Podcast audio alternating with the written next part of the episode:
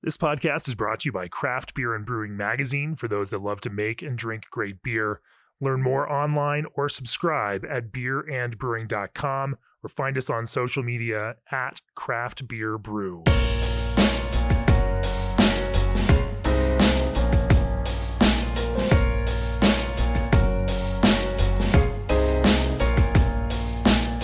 Welcome to the Craft Beer and Brewing Podcast. I'm your host, co-founder, and editorial director of Craft Beer and Brewing Magazine, Jamie Bogner.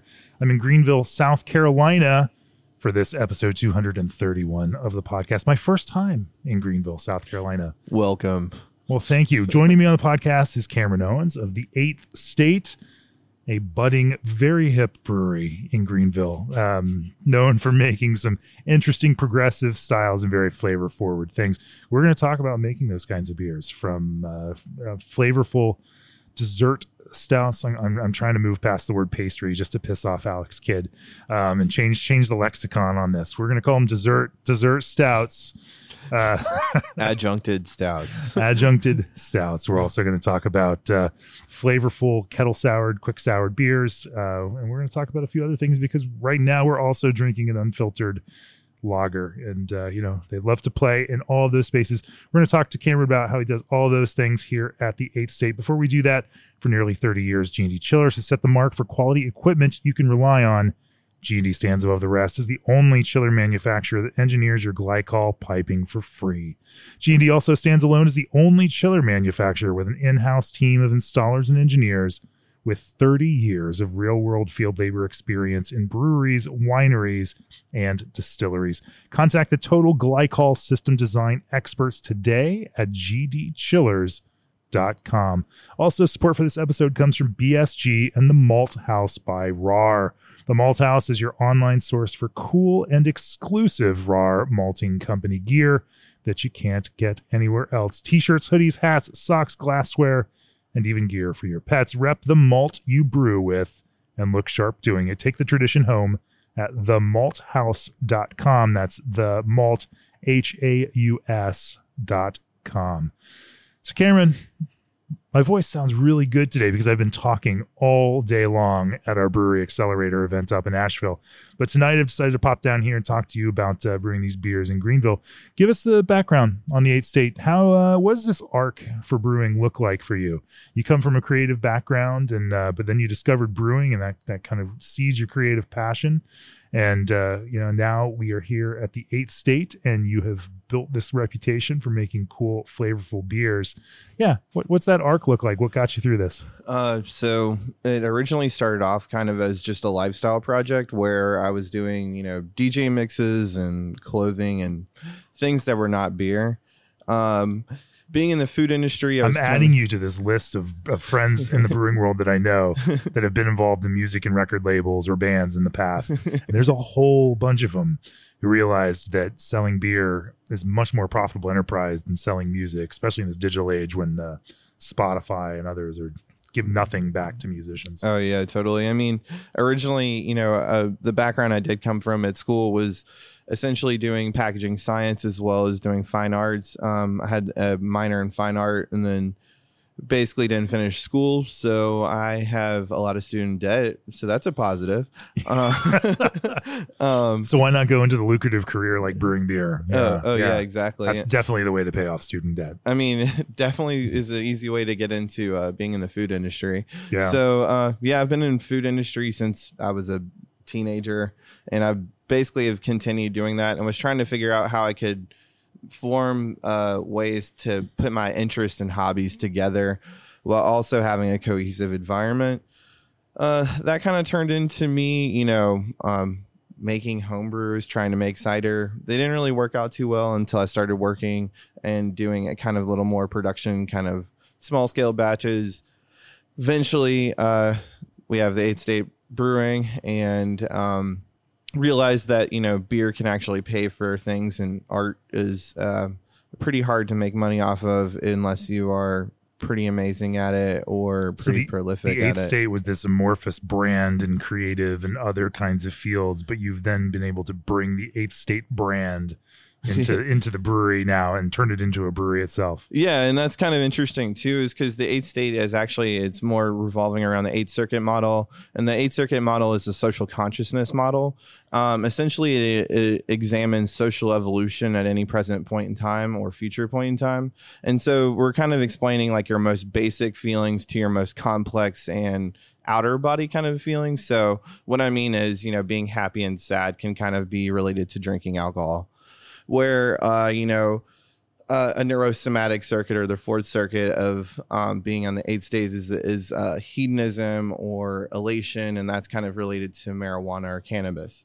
Uh, and then when you look at the higher consciousness or your eighth state, which is more related to like ayahuasca or other kinds of things, this is uh, community and social awareness, and that realizing that you know, we all are, are interconnected, and that the only really way to get there is by really, really trying to see higher and above what you are, and really trying to change yourself consistently. So, yeah, and, and so that's the goal of this small brew pub in uh, in Greenville, South Carolina. Yeah, and, and you know, in kind of weird ways like that is, you know, we have different kinds of you know cocktails or different bar program things. We have kind of uh, the art on the walls. We have different kinds of music playing. We um, rotate our beer frequently and we rarely kind of put the same beers on and that's kind of we we have same uh, core styles as opposed to core beers and this kind of allows us flexibility in what we want to do and how we want to grow as a company and it, it allows me freedom to be kind of um, allow me to change and grow as a person as well so is this this is your first professional approach to brewing, or did you brew at another brewery before this? So actually, uh, the current spot that you're in uh, was originally a home brew shop, and then as well as a U brew where people could come on sure. premise and yeah. brew. Uh, there was an, another head brewer at that point in time, uh, along with myself and another uh, brewer. Uh, we were brewing. I think they originally had it was like 30 or 40 different like half barrel and one barrel tanks. Right. And then uh, uh, that concept uh, maybe wasn't for Greenville at that point in time. Myself and one of the owners uh, kind of had talked, and I told him, you know, I was I have gained enough knowledge that I was going to be pursuing the eighth state in a former fashion, and so we kind of got on board together with creating the eighth state here. Um, with its own limitations, but at the same time, you know, it allowed me to get a start of an idea or a vision out before I think maybe it was too late because I don't know. I feel like beer's really weird anymore. If yeah. maybe that's just a weird observation, but I you know, the excitement towards beer is maybe not what I used to see it as. And hmm. maybe that's just as a brewer, or maybe that has a lot to do with coronavirus. And I think it probably does have a lot right. to do with that. But I think it's really slowed down hmm. beer as a whole, which, you know, sucks, but it also is just kind of getting through it and evolving with that. Right, too. right. So, what year did you open the eighth? What, what year did the eighth state manifest? So, um, the very end of September, beginning of October of 2018. Okay. Um, and so we're about three and a half years, a little less than three and a half years old. Um, and it feels like we're only like a year and a half old year. sure, sure. Um, we had two years of just timeout. It was just timeout. Yeah, yeah. It, was, it, was, really great. You know, we first opened our uh, bar program with all of our bourbon, and we had tiki cocktails and everything. And this is like the very beginning of March 2020. And essentially, we go to a Pastry Town, and uh, it, all of a sudden, New York goes into a state of emergency, and we're like, "Are we gonna?" Go. And then and they were like well we have a bottle release next weekend. That never happened. And, yeah.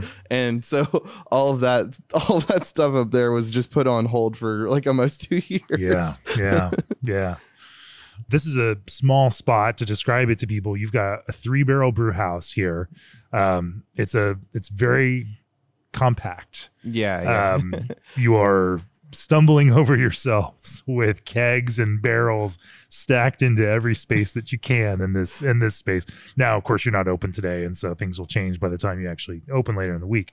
Um, it's still tight, but it's yeah, it's it's a a small, very compact model. You're not how much beer do you make every year? Uh, I want to say we made like three to five hundred barrels last year. Yeah, so, so pretty small. It's a small production, uh, you know. And I imagine the first the first goal is serving this room that we're in and making sure the people that show up here are happy. You know, but then the pro I guess the you know the product strategy past that is make some beers that can travel and that uh, you know uh, create that kind of idea of what the brewery is so that it feels more interesting and more fun and more energetic for people that come here. Yeah, I mean, uh, you know, it's it's a weird kind of balancing act, and I feel like we're still working on that, especially with the size we are. I feel if, if we were maybe even just slightly bigger, the option and you know, I, I, feel like there's a thing about being exclusive, but there's a thing about being impossible, and that's something I feel like that we kind of struggle with sometimes is trying to uh, be, you know, an exclusive brewery and have people excited about our products, but we want to make sure people can still get our beer. Yeah, and that kind of can be a struggle sometimes, especially with you know us aging a barrel aged stout for two years and then heavily adjuncting it with coconut, and then today here's 200 bottles total, right? And that so when you take you know, if we wanted to save some or give some to events or uh, memberships or any of that, it's it all gets just eaten up pretty uh, immediately. So we're constantly trying to you know increase our barrel program but obviously that is kind of it's in its own limitations in itself and maybe we'll get some storage here at some point sure sure you're limited by your own size not your desire to be pretentious assholes about it all jeez i don't want to be a pretentious asshole but so uh, you know as you were formulating the idea for the eight state uh, you know how did you think about a beer program that was going to work for this? You know you're, you're also here in a market in greenville. There's some other good breweries in town. Obviously we've had sean johnson at birds fly south yeah great on dude. the, on the podcast in the past.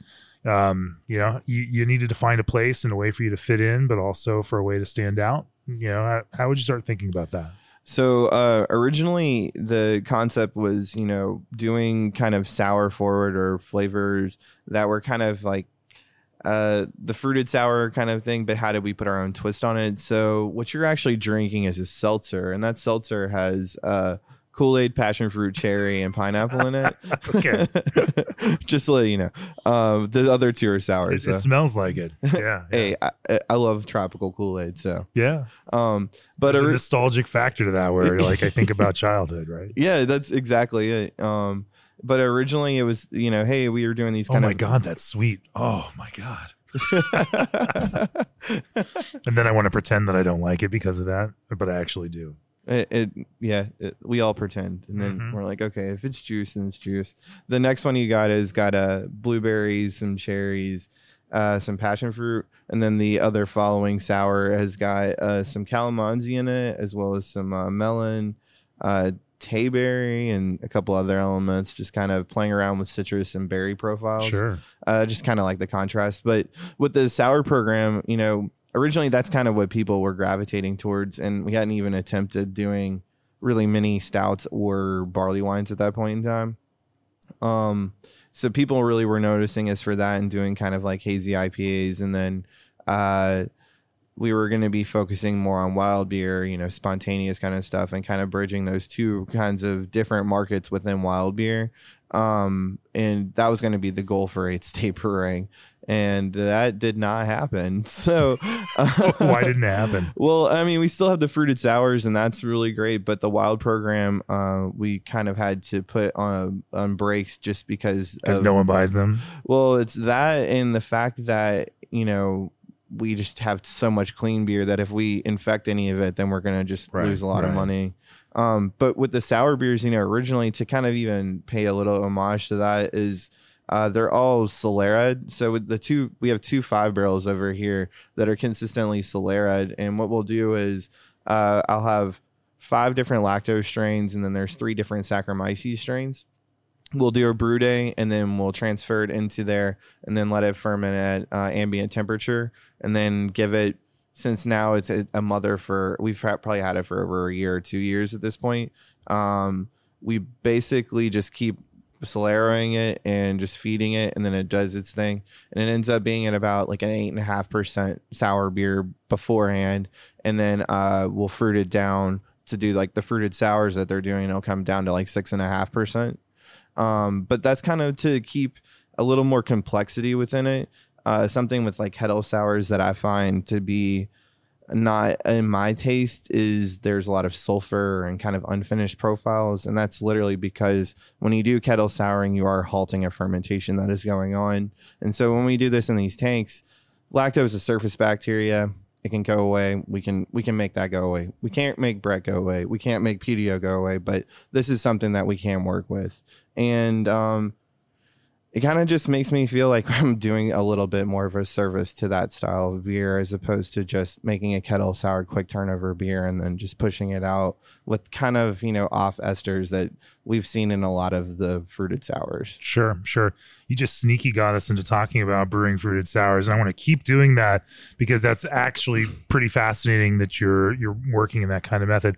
Before we do that, supply chain challenges are here to stay for a while. So why not trust the experts to handle freight for your ingredients? Old Orchard is partnered with a leading logistics firm in the craft beverage industry to transport your craft concentrate blends. When you order two pails or more of concentrate from Old Orchard, you qualify for freight quotes from various carriers and can stay up to date on the status of your shipment. To get started on a freight quote for craft concentrates today, head on over to oldorchard.com slash brewer. Also, Brew Monitor from Precision Fermentation is the first real-time comprehensive fermentation monitoring solution. It works with your existing fermentation tanks to track dissolved oxygen, pH, gravity, pressure, temperature, and conductivity in real time from any smartphone, tablet, or PC. Brew Monitor provides detailed insight into your fermentations that helps improve beer consistency, reduce tank time, and increase overall efficiency, saving your brewery time and money. Get started for 30 days risk-free. Visit precisionfermentation.com slash brewing. So yeah, let's talk about this long-term Solera. What we have again, we have the two five barrel tanks, and um, depending on what our want or needs are in the tap room, uh, what I will do is we'll have say we have a tank one started off, and that tank is full. It has already sour made. Uh, while that tank is being used, we'll fill the other tank. So that one is maturing at the same time as this one's already ready to be used. Now for example, these are in one barrel batch or you two- just move a little bit of that over to kind of, you know, just kick off the fermentation in the other vessel. right. And so Yeah. what we'll do is we'll pull uh, whatever we need over a couple of weeks. And then by that point in time, the second tank will have matured enough to where we can then refill it because uh, the first initial uh, maturing, I think took us about three months. And then every time before it's gotten a little bit shorter. So now we're at about a month for a maturation time to actually be completed where it tastes you'll get like nice green apple and pineapple kind of notes out of it before doing anything to it. And there's no sulfur compounds or any kind of like off notes. It's just uh sour beer sure, sure. Now imagine you're doing that in a totally oxygen-free environment. You're Mhm. purging out in order to, Yeah, you know, just to keep that oxygen from driving that in yeah a bad so any kind of transfers that we're doing we're doing it on co2 pushing out uh, through the racking arm and then what we'll do is uh, you know add uh, potassium metabisulfate or potassium sorbate or whatever uh, into that with the fruit to make sure that any uh, yeast or active in, sure. active yeast is kind of halted uh, and that's just to make sure that whenever people are crowlering these they're shelf stable which is you know interesting that we have this whole kind of format and So you're not boiling that again to kill lacto then before you go No. through that fruiting process. No, everything is active in that, Yeah. and so we actually have to do that. Otherwise, you know, if people get some of our crowlers during the middle of the summer, they might blow up on them, Sure. which is a normal thing for the fruited sour thing anyway. Shouldn't be, but yeah. but yeah. we're trying to make our the best that we can that to make everything shelf stable. Um, because I mean, we do enjoy these styles of beer, but we obviously have to be aware and mindful of each style and how it needs to be taken care of. No, that makes sense. I mean, you, you shouldn't put that onus on the consumer around that kind of thing. And you want people to be happy, and people aren't happy when their crowlers Uh, explode. no, no, totally. Um, well, it, and we don't want to see that either, you know, because again, with us being tiny, we want as many people to experience what we're making as possible. So right. definitely, doesn't go over really well as a brewer. You know, like when you blame the consumer for the fact that this happens in the crowler that you filled. You know, no, no consumers. Funny enough, they don't they don't like that. I, I didn't know. Just kidding. you mentioned that you have a blend of five lacto strains. Talk to me about, uh, or is that what you said? Uh, you know, yeah, talk- it's it's five uh, off the top of my head. There's like Plantarum, Delbrueckii, Cla- uh, let's see, I literally would just have to go. Yeah, through yeah, a that's okay. Yeah. Like I've had it for so long, I just kind of forgot. Why do it that way? And you know, how did you make a decision about which uh, which strains to throw in there? Um, so originally going into it, it was ones that we had liked. You know, Plantarum is a pretty uh, straightforward profile, but Right. then having things like Delbrueckii and uh, I think it's Lacto Brevis as well, uh, they add kind of other complex notes, but you're not going to really get those unless you let the lacto develop. And so it's kind of strange is sometimes people think there's Brett in our beer if um, before actually realizing that there's none in it at all. So uh, getting those kind of like funky kind of esters and compounds that Mhm. are not normally found except in wild beer is kind of fun. Um, and I, I, I mean, I would be lying if like I my favorite type of beer is lambic and gueuze. Sure, So sure. if you know if I'm stuck on a desert island, that's what I want to be drinking. And unfortunately, it's not the easiest to get in South Carolina. Sure, sure, sure. On that note, you know, we're recording this two days after our Armand Debelder passed away. Rest in peace, Armand. What a legend of the lambic and gueuze world. Um, such a beautiful uh, tradition that he has helped shepherd on, and uh, I just feel like I have to acknowledge that right now. Oh yeah. By the time people listen to this, it'll be months or weeks after that at least. But uh, but I do want to just want to throw that out there. Um, I like that idea though of building complexity even within what we might consider otherwise a quick sour or kettle sour beer. Clearly, it's not kettle soured. You've got a whole different process going along with that. But also, it's not really mixed fermentation in that true mixed fermentation sense, since it's this kind of lactic thing. Um, you know, what yeast though then ends up doing the like heavy lifting on the fermentation for this? pretty much just a there's a German ale strain, a cold strain, and then a um I want to say a Helles like lager strain. And Yeah. that's and those kind of at this point in time have turned into whatever they are. and that that's also living in this culture with the lactobacillus. Mhm. Huh.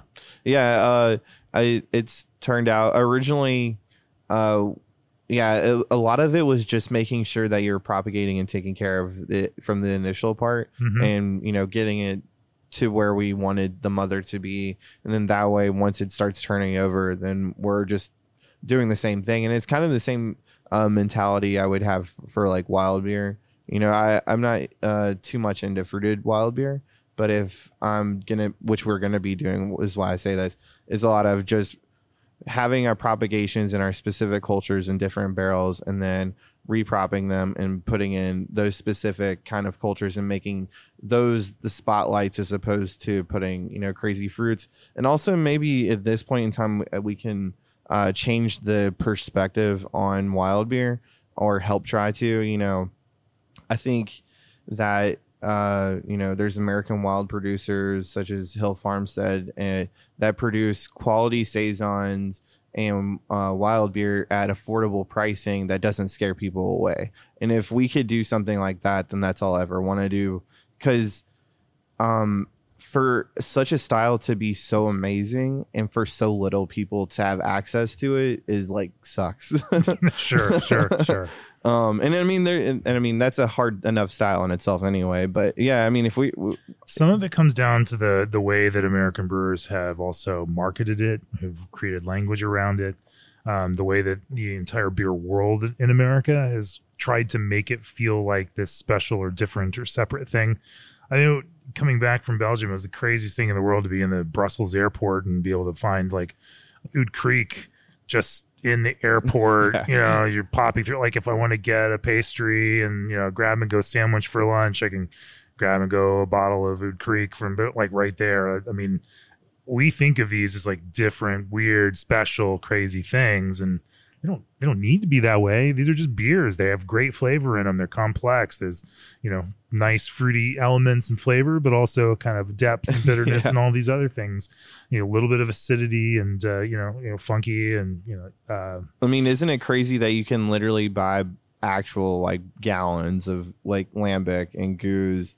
You know, it was we treat it as rarefied thing, and you know it's it's just it's just the be- it's just the beer, you know. Yeah. Anyway, I think you're right. Like if we, if, Yeah. you know, but at the same time, people drink beers with these. Fla- they don't hate these flavors. People enjoy these flavors.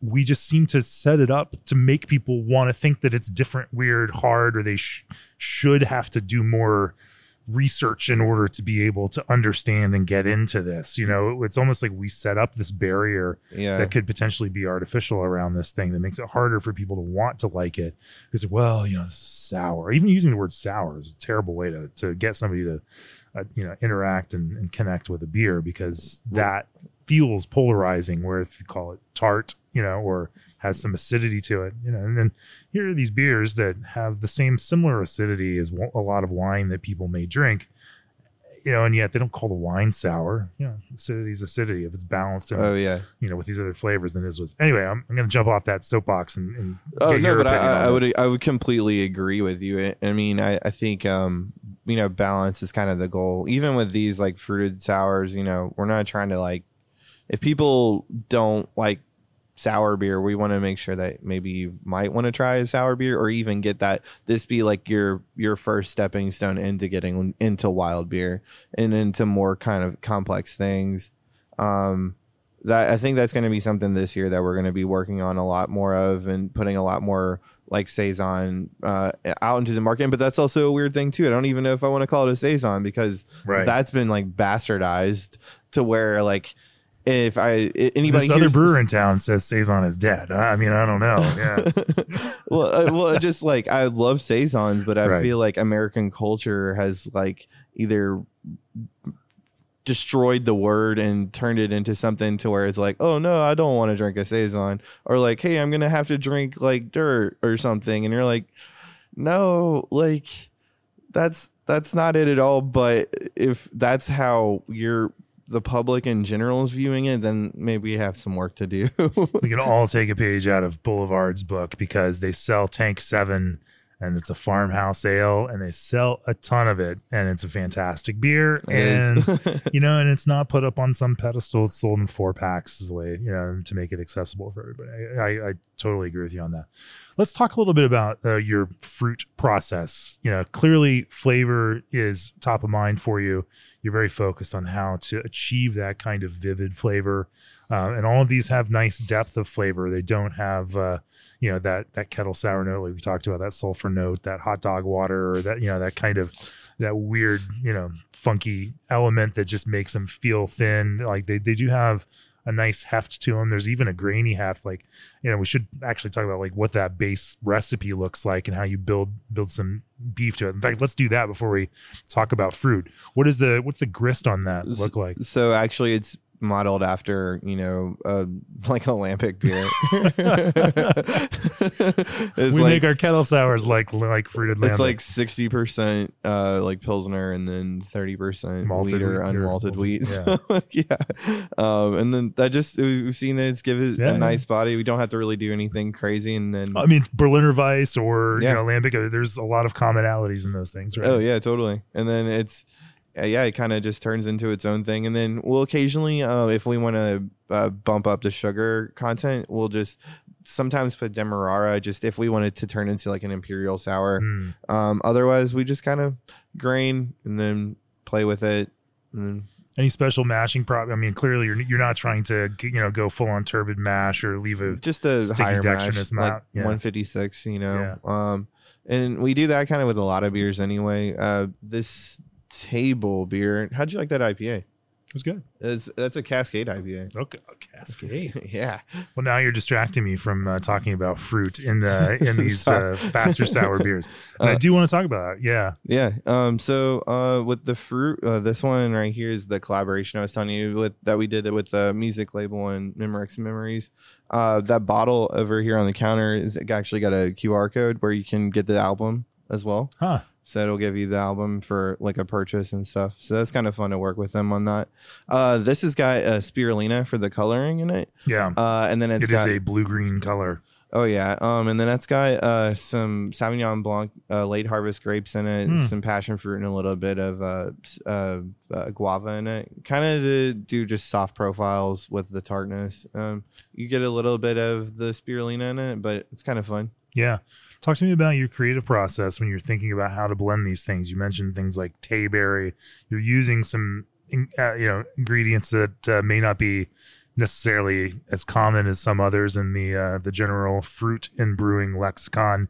Maybe not all available as aseptic puree from uh, specific providers that uh, Yeah. you know that might work for larger production breweries. Talk to me about like how you think about blending these kinds of fruit ingredients, and then how you go about actually doing that. So um, a lot of it is um, one, you know, if there's any ideas that we have involved in our head that might be fun, like a cobbler style beer, you know, uh, how do we make that happen? And I think that's kind of where the whole, and I would say the same thing for uh, us approaching stout beer as well, is having like a, some sort of uh, food and gastronomy background is pretty important and understanding what you want out of something. Right.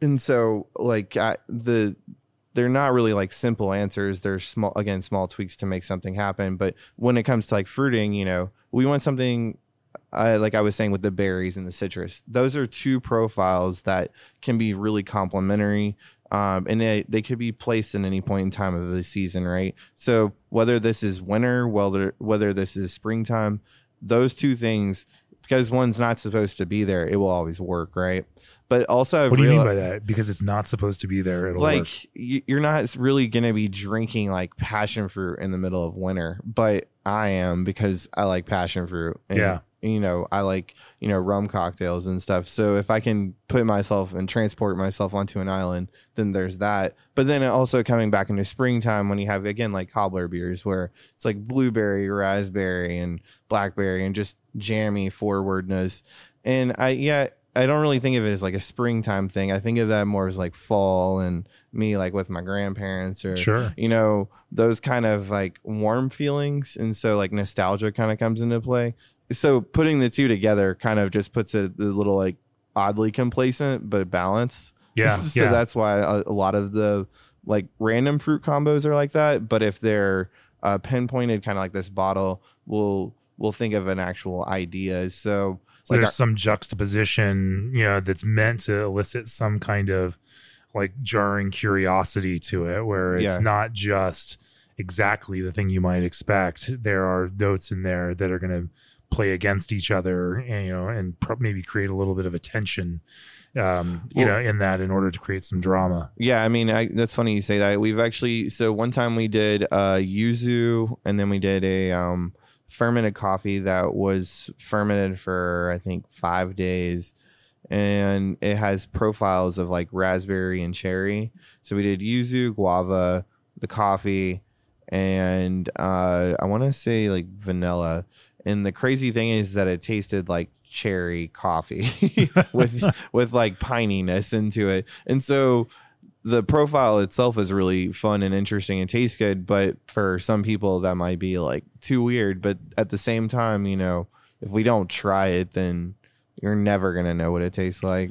those fruit and coffee kettle sours are uh yeah that i know i was talking to alex flores of urban south about that because uh, they do a drip series like that too you know trying to find new interesting ways to explore these kinds of flavors. Now that's that's really cool. When it comes to method of uh, of using things uh, you know how do you work? Again you're in a small you're on a small system. You have you don't need to think about what's going to work in a 60 barrel tank you know Yeah, you yeah. you've got the ability to use smaller amounts of ingredients and really get creative with it what is what does that typically look like for you Well, if it's bad, then we just dump it. Right, right. so that's a little easy to do. But um, but even quantities of fruits you can find smaller quantities of things and Yeah, potentially it- use those it does way. make it a little easier to do because you know if you're doing 20 or 30 barrels of a specific fruit you know that's a lot different than doing Yeah. five or two barrels of it Sure, sure. um so it does don't allow- tell anybody i just finished all of that. Hey don't i'm it's gonna lose my credibility by drinking all of that fruited hey, salad. it had gin staves in it too? Uh, gin staves? what? yeah yeah and then we got a this this is a double ipa it's kind of coming on like six weeks but it's still holding Okay. up nice. And we got the little amber lager for you. Uh-oh. You could call this um not Yuengling how about that keep trying to distract me from the fruit thing let's talk about these so fruits. the first, sorry, I'm just trying to go through this flight of 12 Sure, sure, beers sure. that I handed you. we haven't even gotten to the stouts but we'll get to those too Um, so with the fruiting though, uh, we do use a couple different fruit producers. Um, we use a local kind of fruit company and whatever they kind of have available, um, we'll just kind of do.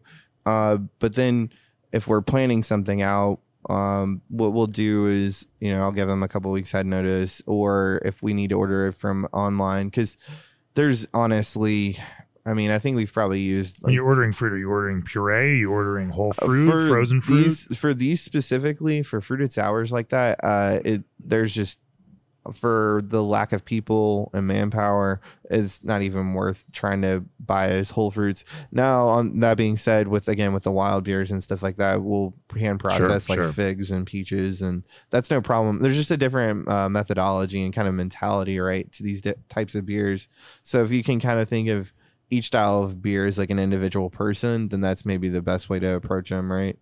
Um, so with this, we're we're doing purees, but we'll try to kind of you know venture out like lulo fruit or you know um it's kind of fun sometimes using like uh cantaloupe with things uh we found that like using like cantaloupe and then like passion fruit and almost making like a tropical punch and having that kind of slight bitterness can really uh help make it more drinkable Hmm. um How do you use cantaloupe?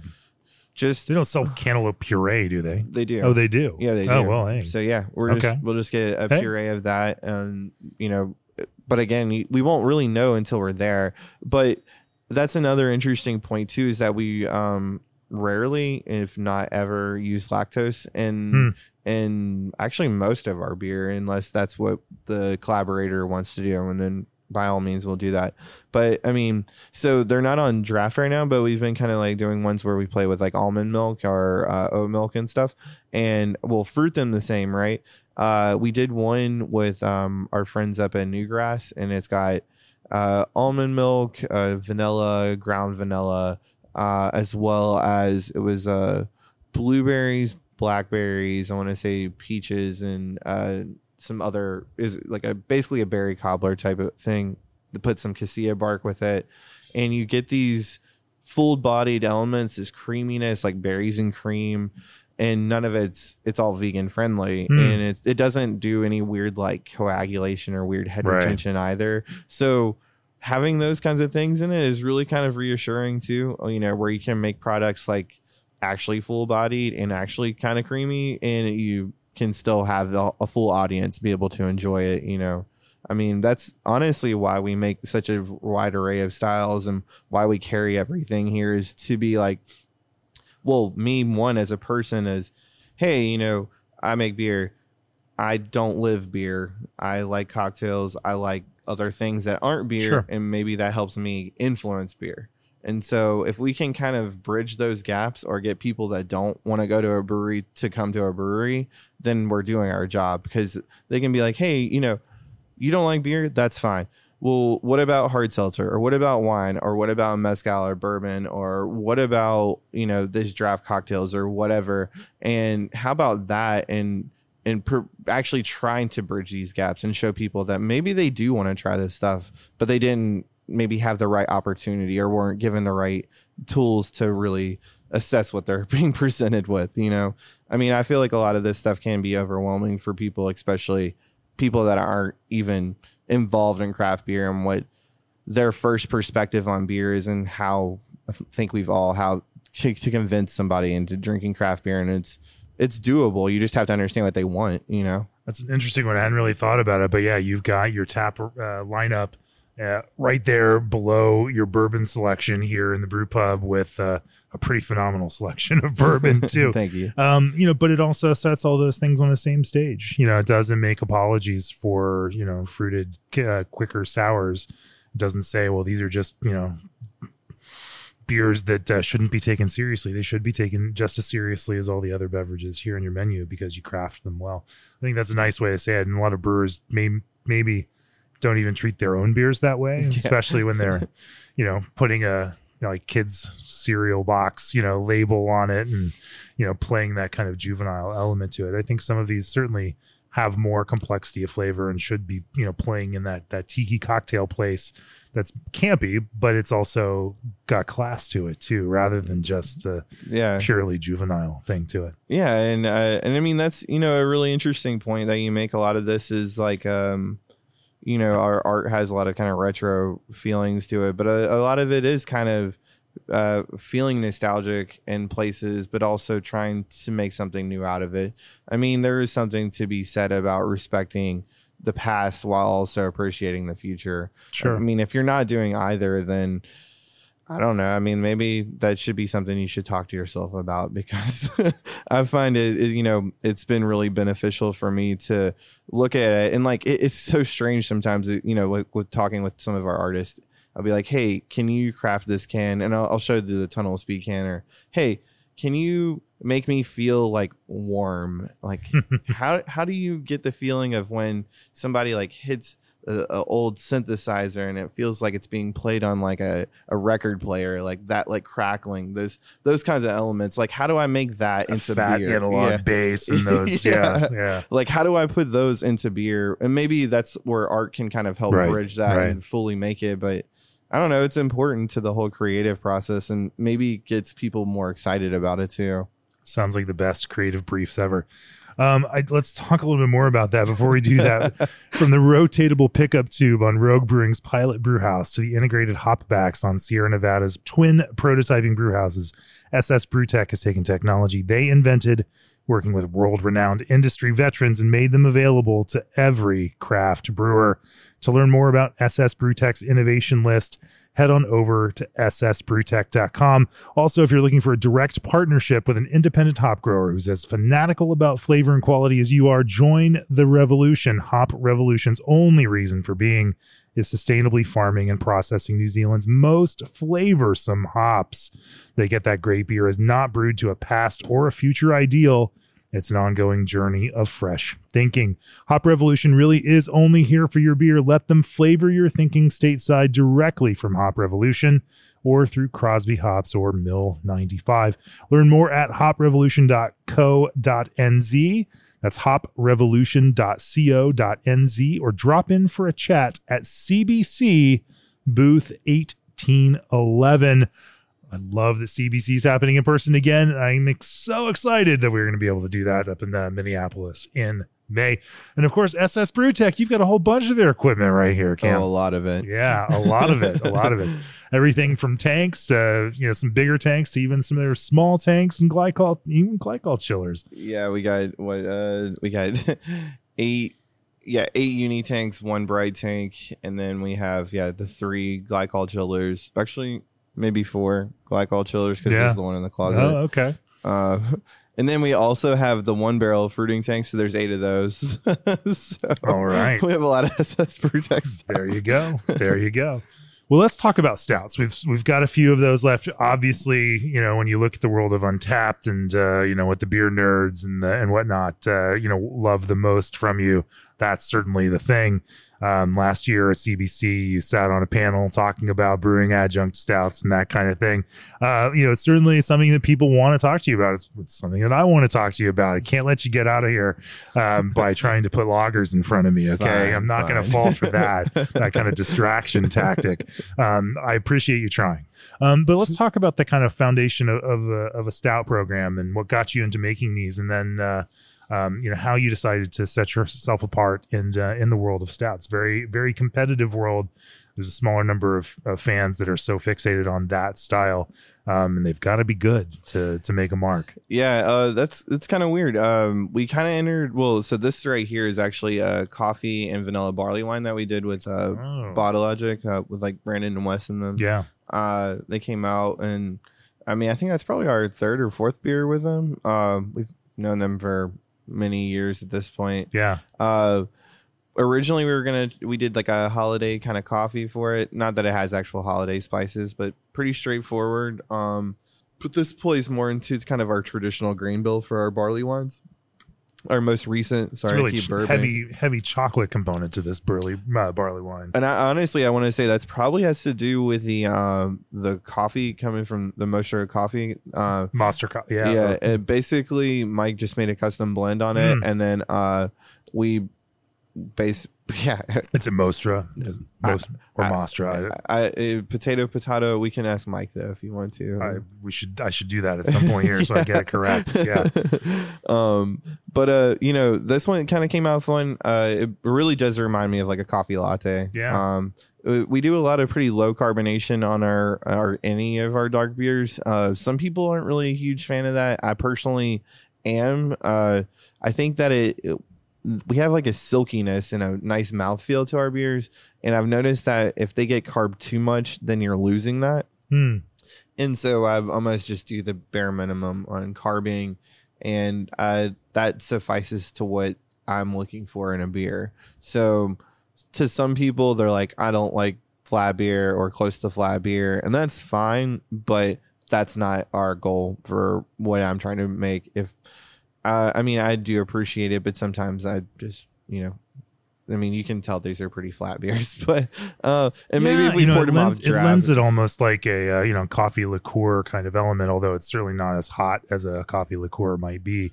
Um, you know, but but it's more of more spirit than it is uh, you know, Yeah, beer at some point. Yeah, and um, you know, it's it's interesting uh trying to kind of model a stout beer because like you're saying going back to what we started, I really don't even know how I got into stout beer in a weird way. Is you know, I was making small batches and then we had put them into small barrels and then um people were always like blah blah you got to make it like super thick and all this stuff and I have never even had any of those beers, so I don't even know what I'm comparing it to.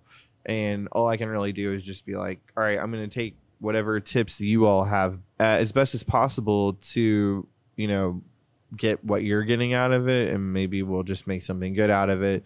And you know, we did have uh, some like friends in the industry kind of lend us some pointers into what what to do, but really they were like uh boil the beer until you can't read it and we're like okay Yeah, yeah. and so that is what we did and then um i ended up putting uh piece of future and then we made uh basically the barley wines that you're looking at they're modeled after like brew 2000 'cause- Oh. so brew 2000 was what i i had i didn't like And that's barley Fremont's Brew 2000. i i didn't like barley wine until i had had that and then i realized that that's something i really wanted to pursue so that's uh what modeled what got me to model that so we threw That is a fantastic beer. It is also a past craft beer and brewing beer of the year.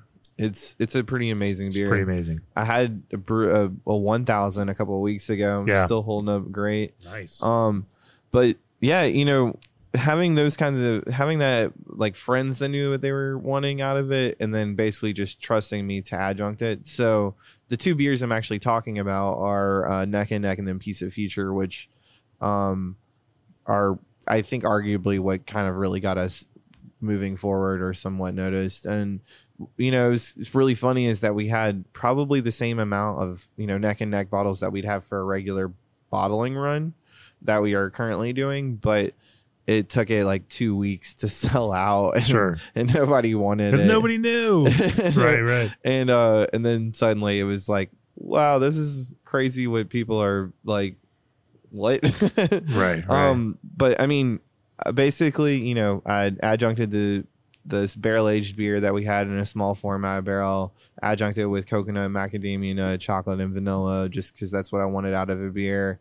And then i just had my friends send it to people and it, you know this is when I guess people were more helpful with online and stuff, and it really made more of an impact. Back when people were more helpful online. I don't. Ah. I'm not saying it like negatively. I'm just Yeah. saying again with how beer has changed itself, and I don't want to use influencers because these people are my friends. So I Sure, don't. sure. It's it's just it's weird connotations, and so I don't really know how to approach Yeah. talking about it. But you know, at the point in time, my friend was like, "Look, I'm going to send them these beers, and they're not going to just promote your stuff. If they legitimately like it, they'll probably post something. But if they don't like it, like that's just what it is." Right. And then they'd all started being like, "We I legitimately like this," and then we put out our membership program, and then things from there kind of started picking up. But you know, uh, it's again weird because of how small we are is why I feel like we got so much attention in a weird way Yeah. because it was so much scarcity involved and it's not that we wanted it to be that way it was more like I just need to make some money as a small brewery. Here's our bottles, and then right, right. did not expect anything like this to happen. And Yeah. but on the other hand, you know, so that's that's really when that kind of turning point started to happen, and we started producing more stout beer, and then I started dialing in different stout recipes, and then you know the barley wine. I think we had had it to a point where I was really happy with it, and just we only used like one or two different recipes, just because I think that that's something that is just we don't really need to mess with too much. And then we started phasing out doing like you know wild beer, turbid mash, spontaneous stuff because this was just taking over uh, everything at that point in Right, time right. and and you know people were lining up in our parking lot at you know two or three in the morning and it was just really weird like Yeah. Yeah. Yeah. just totally surreal stuff that i didn't really think like we would be capable of producing but right. um i mean i'm thankful for it all uh, Sure. i mean if it wasn't for that i wouldn't i don't think we'd be talking so. Probably not. Probably not. You know, but but having said that, you know, it's not. You know, with all of these, there are plenty of other people that are also making these styles of beers and aren't hitting in that sign that kind of way or aren't finding the same kind of audience that uh, is expressing demand for it. There's some that are making those same kind of quantities. You know, there are plenty of people. You know, the the reason why you know sometimes people just you know it's the right time, it's the right place, and there's just this kind of confluence of. Uh, uh, you know, of experience and incident that uh, you know that leads to these kinds of things. I mean, it's the same thing in the music world, where uh, why does one singer become popular at this point? Sometimes it's just the right moment for the right song that gets to the right DJ that you know hits gets out in the right Yeah. kind of you know sphere. You you know, at some point you can try to put a scientific uh, take a scientific approach and figure out exactly why. But um, having said that, I think there's something to it, and that probably does come back. There, there is this kind of flavor through line through all the beers that you make, whether they're stouts or whether they're you know uh, fruited sour beers, um, and it's a actually a clever and strategic approach to building flavor that's probably rooted in that kind of culinary background that you have working in food for so long you know and being able to taste things in a certain way and being able to understand how those flavors interact with each other it's not just an accident you know and it's not just a you know a laundry list of i'm going to pull these ingredients and do this thing with it. It's also knowing what kind of qualities you want out of some, some of those ingredients and then thinking about you know quantities or sourcing or those other pieces that go into it so that you get exactly the flavors that you want out of those. And then as you taste it figuring out how to dial it into exactly the right thing the same way the chef would as they're preparing a dish Yeah. working through that kind of creative process Uh, that is Ghost and East. That's a banana and coconut stout. Uh, the other stout I was going to tell you about, which kind of a little more even pertains to what's going on. Uh, this is Stress Stream. It's a collab that we did with Fidens. Um, and that's kind of that's got uh, strawberry, a passion fruit wash uh, Colombian coffee, as well as caramel, coconut, uh, chocolate, and vanilla. And um, that's a mouthful yeah, it is a lot, but at the same time, um, it's in a way a play on a Neapolitan, so a more of a simple thought if you think of it that way. Um, I get a lot of like waffle cone, like strawberry waffle cone notes in it, and that's kind of where the coffee is playing in. Uh, but that this is a really good example of kind of what you're talking about in terms of like dialing in things or making things have multiple layers. So uh, the strawberry aspect of this beer, we fermented it on strawberry. So for us, whenever we have to brew a stout, it takes us two days to brew, um, which is a in a weird way a good thing because what this allows us to do is that on our first day, uh, we can continue uh, a fermentation that can handle complex sugar chains. And then whenever we introduce simple sugars into it, there won't be any stalling on the second day. Right. So on our second day, what we're doing is we're adding, uh, we're knocking out on like strawberry.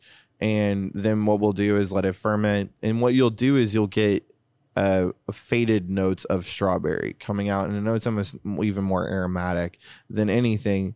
Then what we'll do is we'll come back with like a freeze dried strawberry, and then add that in cold side to kind of create a fuller profile of the strawberry. And we did the same thing with another like Bottle Logic collab as well, where we ferment on the fruit first and then add another layer of fruit in cold side to give different elements of it to also c- create a fuller picture of what you're maybe more familiar with. kind of explain this to me you know exactly in technical terms how you're doing that So we're essentially uh, we're almost making like a giant starter Sure, in sure. a weird way. Uh, but we'll- it's not a smaller beer. You're you're doing this with the stout itself. Yeah, we're doing with the stout itself, and so if there's any sugars that are added, we make sure to not add them um, on the first day. Uh, and that's kind of funny Oh, because so you're basically doing you're not doing the same mash in two days. You're actually doing a slightly different mash and then kind of building this additive beer then in the in the tank. So, like for example, say if you had a stout that required like demerara sugar because that's Sure. what the person wanted to have in the notes of it.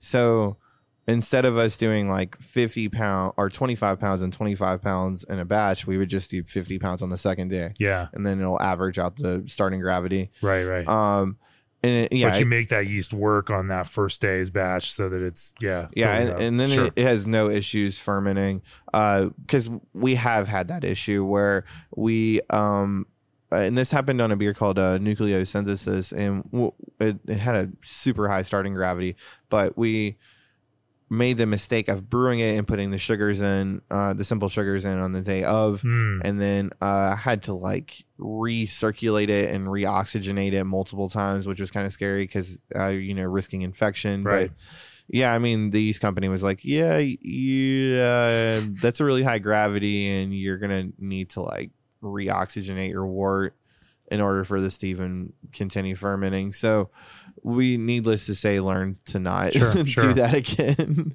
um, but again, that's it's been easy enough because it basically instead of us having to make a beer in one day and double batching it and spending you know you could have the same person brewing the beer over two days and it'll be fine It's so funny because uh, you know, it was recently we were talking to uh, uh, Urbain Coutteau from uh, Struise Brewers, and they they brew a lot of you know 16, 17, 18 percent beers, and uh, and they do that over four days and fill one tank over four days, and we and uh, he does a modified kind of you know step mash temperature deal, same kind of thing where it's the hot, the hottest temperature goes is that first batch, and each successive batch then changes in temperature but the hardest to ferment is that first batch for the same same reason that you talk about that uh, you're making your yeast do the work and getting used to that work early on so that it doesn't stall out when it gets to yeah. you know when, the, when you then feed it easier stuff. Yeah no that's that's that's kind of fascinating. Yeah um and, and, you know uh it's it's weird is uh like Jeppe one day told me something I think as uh, a really good example to into how to view adjuncting your beer that's Jeppe uh, Uh, from Evil Twin yeah. And uh, he basically was just like, use ingredients how you would use them in real life. So if you were to use something like, uh, a, if you were trying to make like a tiramisu or a creme brulee or whatever, uh, like apply those heat or non heat elements into it to pull out the flavors that you're wanting. Otherwise, you're you might be risking the ideas of like tannic profiles coming out of weird. I w- I don't even really want to call them adjuncts because like they're not adjuncts. Like a coconut is an adjunct. Like, and that's a you know sure a weird. it's an ingredient It's a weird brewer like thing where like you're like uh, stop saying that like it's not adjuncted with fruit like it's it's just fruited but it's I don't want to correct somebody because that's just mean but sure sure but um, you know, the, again, the the point being is that eh, okay, if I want like candy bars in a beer, well, do you ever bake candy bars? And you're like, no, I guess I don't. And you might want to just leave those cold, or you Yeah, know, yeah. seriously. Makes and, sense, and if yeah. you have a pasteurizer, then you can put anything into your beer and it's fine yeah but like you know otherwise sometimes if i put in like we made the mistake one time where i put in um astronaut ice cream sandwiches and i put that in cold side rather than hot side not thinking about the fact that there's lacto cultures in the ice, ice cream sandwiches and then what it did was it created a sour stout beer no so that was fun. So we had to recall that beer. but I mean, again, you know, process things that you're not going to realize until you Right, do right. them. Um, So then now we get back to that. And let me walk through this again. You do with this beer with strawberry, a stout with strawberry in it. And so you brew you're you're brewing that first day, you're boiling, you knock that out, and then you know, you you it's not a continuous boil, it's just two long boils in order to do that. But then, you know, at, then on that second day, as you knock out into it, you're then adding strawberries somewhat close to that knockout point so that you've got simple sugar in there along with this new batch that has its sugar and that can now work through all of that quickly right then. Yeah, correct. Um, That's a that's a cool idea. So you're adding fruit while the yeast is still active. Then you're almost biotransforming in your fruit in your stouts. yeah, yeah, it's weird. Like, uh, and uh, I was I used to get scared about fermenting with stouts or like fermenting fruit with stouts, but then I realized that as long as it, fermentation just eats so much flavor out of everything, Yeah, and so if anything you're almost getting like essences out of the fermentation. So even if you load it up on fruit puree you're still going to ferment it out for the majority and then it's going to just leave this kind of like berry essence or you know apricot or whatever it's kind of going on. But it's not wild beer so there's not going to like if you have strawberry where it could turn potentially plastic. And if you're not doing the kind of like flushing you know flushing that correctly or doing the right kind of fermentation with strawberry with wild beer always comes out bad. But there's some people that know how to work with fruits and it comes out like strawberries. Sure, sure. and so there's kind of the same thought process with making the stout beer or just any kind of thing is, you know, be conscious of what ingredients you're you're using. So maybe do a, a bare minimum research on it and then apply it and then what you do is look at what you know and then start from there. So uh, with the coffee, you know, I have like we'll add X amount of coffee or we'll add X amount of vanilla and we'll add whatever coconut. And we let all of those things circulate with this beer. And then I came back after the weekend after everything had circulated and, you know, I'd pulled coffee and it was still providing some like astringency that maybe I wasn't too fond of. So that's when you have to just come to terms with yourself that one, I'm fine with this and I'm going to just release it. Or two, we need to add something else to this to get it to where we want it to be. And so I added more coconut to help round out the profile, but also add more of that kind of like ice cream kind of mouthfeel. And that those are things that you have to just be mindful of with the the whole building process is that don't get too caught up on exact numbers. Get get you know have place points, but really be uh, open to the idea of changing and um, adjusting on the fly to create something. Because if you're not, then you're just gonna keep ending up with products that you may not be happy with, or maybe your customer views as average. And for somebody like ourselves, I really can't afford to just be average because we're so small. And so we have to stand out in any kind of way that we can. So, Sure, sure. You mentioned before that you then, even after this initial fruit puree fermentation in here, that uh, on the cold side, then, um, you know, and is there any specific uh, yeast that you use to work through some of these big stouts, or is it just, I just use California ale yeast. hey, I it's mean, pretty common? yeah, I mean, It it's does a the job. It's yeah, pretty it's neutral. workhorse neutral. Um, Gets the high ABVs and yeah. Exactly. I mean, we used to do uh super yeast, but it the weird thing about that is that it stalled a lot more than Interesting. yeah. Yeah. they were like promoting it to be a higher yeast or like higher attenuation and then I get better attenuation Yeah. results with just Cali. So I'm like yeah, you might or or you could just use like Safale and that'd be totally fine too. I mean, yeah. I um, especially if you're on. I wouldn't even say budget. It's really just what are you looking for? Because I know plenty of professional homebrewers that are using dry yeast and making kick-ass beer. So like, there's no stigmas behind it. Sure, sure. it's more just what do you want out of your beer? right, right. Are there any tricks to the fermentation in terms of temperature to kind of control esters? You know, you you're definitely pushing fruity flavors in here, and so you know maybe are you trying to optimize for those? Are you trying to keep it neutral before you add those? Um, if you can aim in the lower 60s, um, then it'll just keep it clean. But I have noticed that sometimes we will add, uh, it'll go, we'll start at a slightly higher and you'll pull out some banana notes. Hmm. And that can be kind of fun, like with that Ghost and You that you had with the banana beer. There was Yeah. some already. Oh, actually, you know what? We fermented that stout on a uh, banana yeast, the Omega banana yeast Huh. or Bonanza or whatever. Just to see what it would do, and then added banana to it. leaning in, leaning in. Yeah. But yeah, Yeah. no, it was just kind of fun because we were like, I mean, we might as well try it, and then it's just draft only, so it was cool to have a like a draft only stout that people, you know, if they travel, can be like, hey, I got something unique. right, right. But yeah, Even more rare than rare because you can't even trade it. Yeah. Wow. whoa. So then on the cold side, you you know you do some additional conditioning and you might pull out you know like double up on some of these ingredients to help achieve some sort of uh, pop or add another layer of that same fruit or flavor to it. Yeah, uh, we'll do that, and I'll also, if there's any kind of like sugars or fermentables, we also do the same thing to our stouts as we would to uh, our fruited sours, and that's Yeah. just to make sure that there's no weird. Because again, after the issue that we had with the lactobacillus in the one beer, we want to make sure that nothing is happening, even if even if our process changes have changed entirely. I still don't want to risk anything.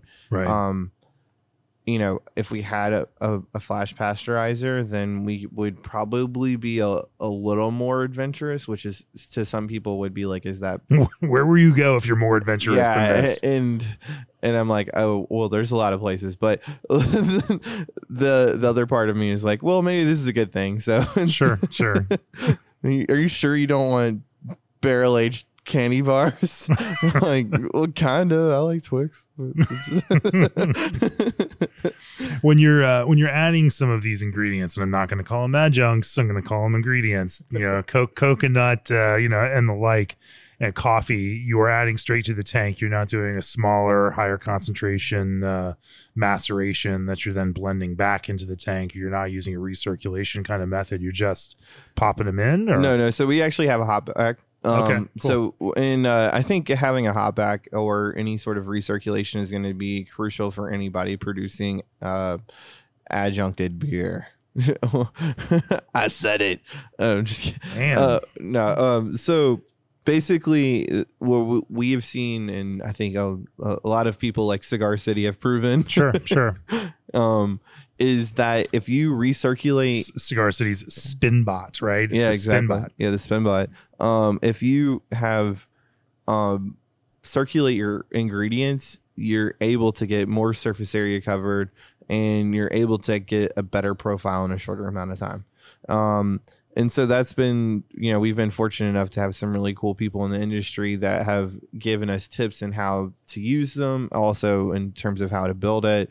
But really, it's just a hop back with the pressure, uh, you know, being on it, and that if you can keep it under pressure and circulate it, you're fine.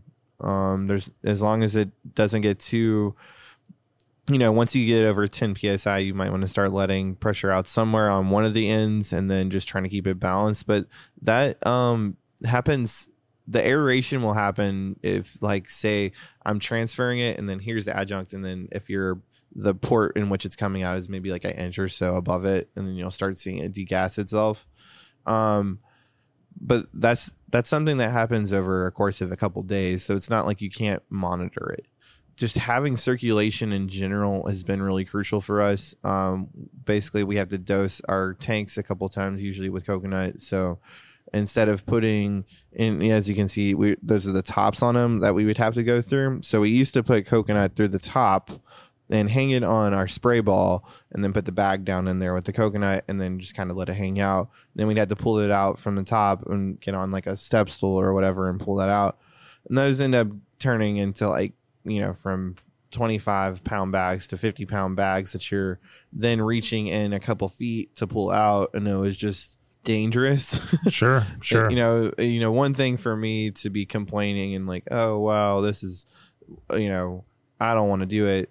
But it's another thing to be like, I could like our employees could get legitimately hurt if they're not doing this correctly. So, you know, the, obviously a, sta- a safety thing was a real important thing in trying to come up with what to do.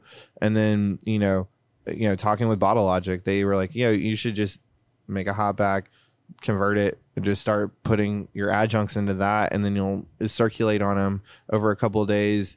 There's a couple like you know, coconut only takes a couple days to extract. You know, chocolate only takes a couple of days to extract. You know, coffee can take hours to a day to extract. like those kinds of things. But the net of increasing that efficiency Yeah. of the extraction also means you're using less ingredients. That means less absorption, which means you're also losing less of this very expensive liquid Oh, I mean, on a small scale for a brewery like this. Every ounce that you can, uh, you know, you save is, Yeah. is money. to prove the point that you're or add to the point that you're making is that if I was pulling out a bag of coconut that weighed 50 pounds and then squeezing it as much as I can, that's gonna get nowhere near as much out as me putting it in a hop back and then putting CO2 pressure on it into where almost all of that liquid comes out, except for maybe what's in uh, one of the hose lines, which is, you know, a beer, but a beer compared to five beers or 10 beers is pretty significant. Again, like what you're saying is, Yeah. you know, if these bottles are over $20 for a bottle, that's not no that's a significant amount of money for us. So, Right. Yeah, if if we can figure One bottle's worth versus 10, you know, that- Yeah. that's, yeah, a couple hundred bucks a beer. Right? yeah, I mean, some people are like, "Oh yeah, you know, you're only saving like 12 bottles," and I'm like, "I it 12 bottles is actually a significant amount of money." when you're releasing 200, 12 bottles is a lot of bottles. yeah and and it does become infinitely more important to do that i actually finally just bought us a flow meter which will you know it, the more knowledge that you can know Sure. about your beer the better it will always be just i mean i think that's a weird thing to be said about uh professional brewing is that you know making a step from home brewing to brewing at a professional level even on this scale the quality differences are significant and there there's no way of even like unless you really understand beer there's no way you could make that kind of stuff at home. Or if you have a bunch of money then that's another thing. But at that point you might as well just make a brewery because the shit costs Sure, of sure. like similar pricing. So you're like all right well you know instead of making that one barrel batch you could probably make like five or three or whatever or half. We've had that same conversation with folks where, like, even Tom from Antidote, and like, it's his uh, his homebrewing hobby turned into a professional brewery because they were homebrewing too much beer. They couldn't drink it all, you know, but they wanted to keep making it. So you have to find a way to sell it. No, Yeah. totally makes sense. Uh, I love What's- their beer so much. Let's talk about left field ingredients in some of your big barrel aged beers. You know, talk to me about the the one of the more interesting or uh, out there ingredients that you used and how you got uh, interesting or good results out of it. Um, so I would say that, and we haven't done it in a barrel aged beer, but I think I would like to. Uh, is chamomile. Chamomile. Yeah, so we did a beer called uh, Old Gods. It's a Yeah. barley wine. It's got coconut, chamomile, and uh, vanilla in it, and it's like a bergamot ice cream, like citrus, orange, coconut, like really pleasant. I I've never thought I would really like that until I just started making it, and and that came out really good. We also did a and I think what got me inspired by that was um, we worked with a local restaurant called Bar Mar. Basically, they did a uh, Vietnamese coffee, and so we did. I just that their desserts, it's just phenomenal. So they make this chicory syrup that goes into it, and it's uh, when you try it, there's so much coffee, and you your heart starts like racing. Nice. Yeah. And so uh, we put this like chicory coffee syrup in it, vanilla, some coconut, and then uh, the cardamom, and it just it became one of I think my favorite beers I think we've like ever made. And it's weird to say that because it's a non barrel aged beer, but at the same time the the depth of flavor and what's coming out of it is so unique but pleasant that like it's something I you don't realize you crave in something until you have it. Hmm. So I think yeah, cardamom the cardamom and like the chamomile kind of mixes. Those are really fun ingredients to have. Obviously, they can be overwhelming, but uh, playing with them again with like with restraint Yeah. and slowly building it. Like if you're not familiar with it, why not err on the side of less because you can always add more. And so, yeah, I mean, with the chamomile, I would just tea it and then put it in, and then ta-da. Uh, I would put the, the concentrate of it, and then since it's already been boiled, it's sanitized. So then put that in a bag and put it in, let it sit for a few days, circulate it on the coconut, and then ta-da. Uh, here's magic barley wine. Right. um, and then I don't know that I've adventured too too much with the stout stuff, because that's a really weird point to make. Is that when you start getting too weird with stout beer, uh, people don't necessarily get excited. right, right. They're like, this seems weird. Like, I don't know that I want to Sure. drink this. And so, and we we've it- gone off the other half, you know, Thai banana, you know, diving board and into that into that swimming pool. People are kind of okay with that, even though those are tend to not be the most highly prized of the things that they do. Yeah, yeah. Um, we did like a hummingbird cake uh, stout, and that's like pineapple, banana, pecans, vanilla. I don't know, a bunch of stuff that Sure. people would be like, oh, and like allspice and stuff. So it was very uh, polarizing for people, but at the same time, it tasted like a hummingbird cake, and we use hummingbird cakes in it. So there's that's a win for hummingbird cakes. Yeah, I think you know in that regard, it works just the same way that you mentioned. You know, it's it's almost what Jeppe said. Use it in the way that uh, you know you'd use it in food. And you guys have there's chocolatiers and bakers and pastry makers and everyone else to to look at and the way that those things get used with chocolate. Um, you know, because all the flavors that work in stouts with these also work in chocolates. You know, yeah, in a very very similar way. Um, let's zoom out a little bit and talk to me about what the the bigger picture looks like for Eighth State. What's what's next in the short run, and what's the big long term goal for for this project that started as a broader creative outlet and is now focused on brewing? Uh, so well, right now, um, we're currently obviously trying to operate within the means that we are, but uh, I would like to ultimately have you know like a 15 barrel system, uh, working with like the three barrel system because again, like we were talking about with different uh, markets and different people, there's no point in making a giant amount of imperial stout if only a certain segment of your audience wants that. Now, on the other hand, when we have lager beer and we have IPAs, whether or not anybody knows us for lager beer or IPAs, that's still going to be one of our top sellers. So I would like to continue to build that as a brewery and you know show that we are a well-rounded brewery overall. And that that does involve increasing into different markets, but more in the re- the reason of being like, hey, we're gonna do draft around Greenville and maybe a couple accounts in like Charlotte or whatever, and be really strategic with that and making sure that the packaged products that we're doing are either going to accounts that are friends or they're going directly from us. Uh, I, I want to make sure that whatever connections that we are doing with people that are selling our beer is that they're people that care about our beer as opposed to just going to take it and do whatever they want with it. And that's kind of why our we don't put beer out there to begin Sure, with sure. is because so many people don't understand how to use a fruited sour. So why would I send this into a market? One, when you're going to complain about the pricing on it, and then two, complain that you can't use the keg because you don't understand what the beer is. So rather than even giving them that option, I'm I will just give you you know straightforward styles, but still try to increase our audience broader and still basically make sure that each audience is thought of and considered when we are growing. So like, you know, I want you to view the stouts as like we're not just blowing up. It's no, this is going to stay probably about the same.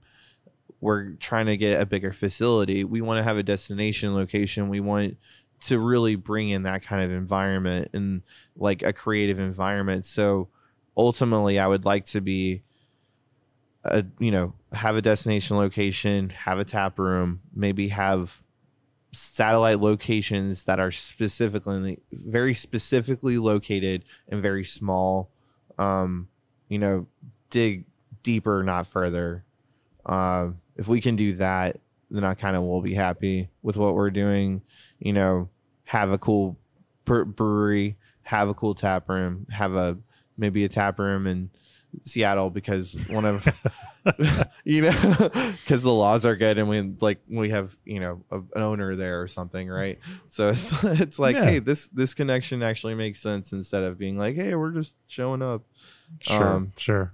but you know i i would love for if to expand on all the elements in this place that you see going from the art aspect to the bourbon program to you know us doing rum or agricole kind of cocktails to having a wine list that's thought out to you know feeling at home in a space that's not at home. And like how do you make a big structure feel like that? And those are kind of weird challenges that i want to experience. And i want other people to like get on board with like you know who's gonna get mad at plants like that's pretty awesome it's true it's true and it kind of speaks to that whole idea of the eighth state and finding that sense of community you know yeah that uh, that bigger thing that you're a piece of. Yeah, yeah.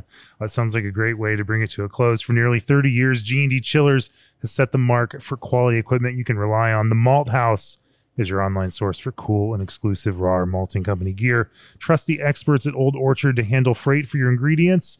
Get detailed insight into your fermentations with Brew Monitor risk free.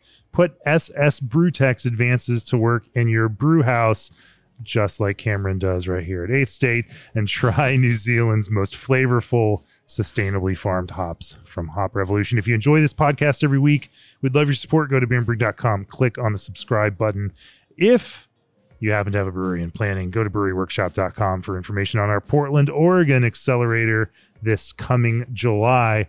Like I said at the top, we are in the midst of our Asheville, sold out Asheville accelerator. In fact, every one of the brewery workshops is sold out. Um, it's kind of awesome. We keep them small, we keep them tight. It should be, uh, you know, so they're hands on and people get one to one attention and all of those.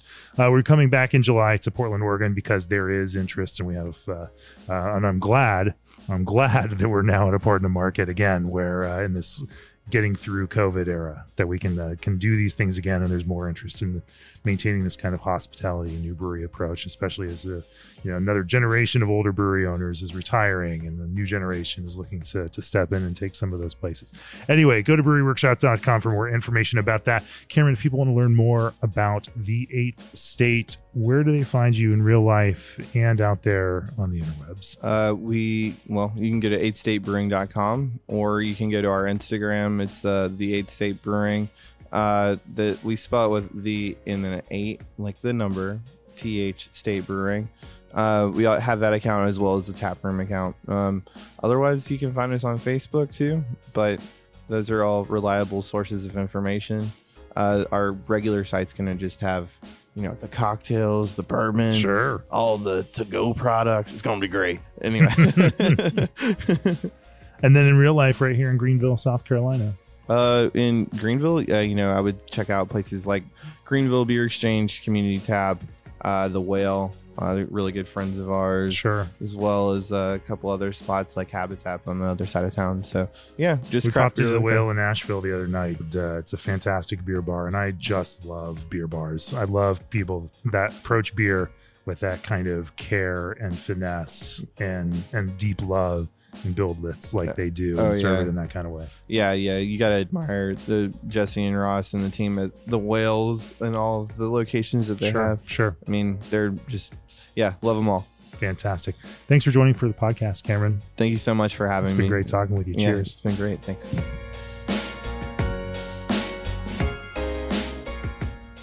This podcast is brought to you by Craft Beer and Brewing Magazine for those that love to make and drink great beer.